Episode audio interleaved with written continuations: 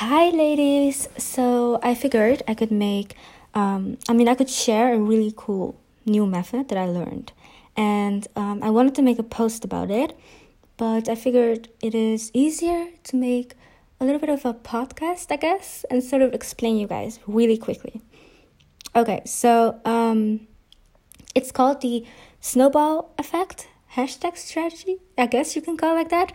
Now, um, it's really simple. Basically, whenever I, you know, whenever I would use hashtags, I always kind of used really big ones like fashion, outfit, outfit inspo, and stuff like that. These hashtags are really huge and they probably have like thousands of posts every minute. So, um, you know, within a second, you're like at the bottom of the explore page, and yeah, it's not great. It kind of sucks.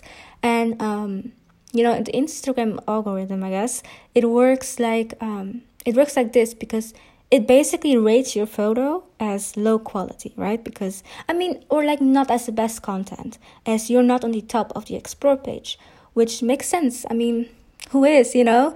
And um, only the really big accounts, of course, that have like thousands or like millions of followers. So, okay, the snowball hashtag method means this. Instead of using really big hashtags, you're gonna small use like you're gonna start with a super super super small one. So I started with one that like have maybe hundred posts, and I added a few of those, and then I also added a few that have like max thousand posts. Now, obviously, you're gonna reach the explore page even as a smaller account. Um, and then this will rate your content as high quality. So now on the um, on the next post, you can go even bigger. So instead of starting with 100, let's start with like maybe 1000 and like the max we can put it at 5000 and then you will yet again reach the explore page so you're gonna keep on doing this and doing this and doing this until you get to the really big hashtags that have like hundreds and thousands of you know um, photos. And then you will still hit the explore page. So you know it's kind of it becomes like a snowball effect. And this will show your photo eventually at the beauty big hashtags and it will give you massive engagement. Now i have tried this and i have some photos for you guys to sort of show you guys or like prove.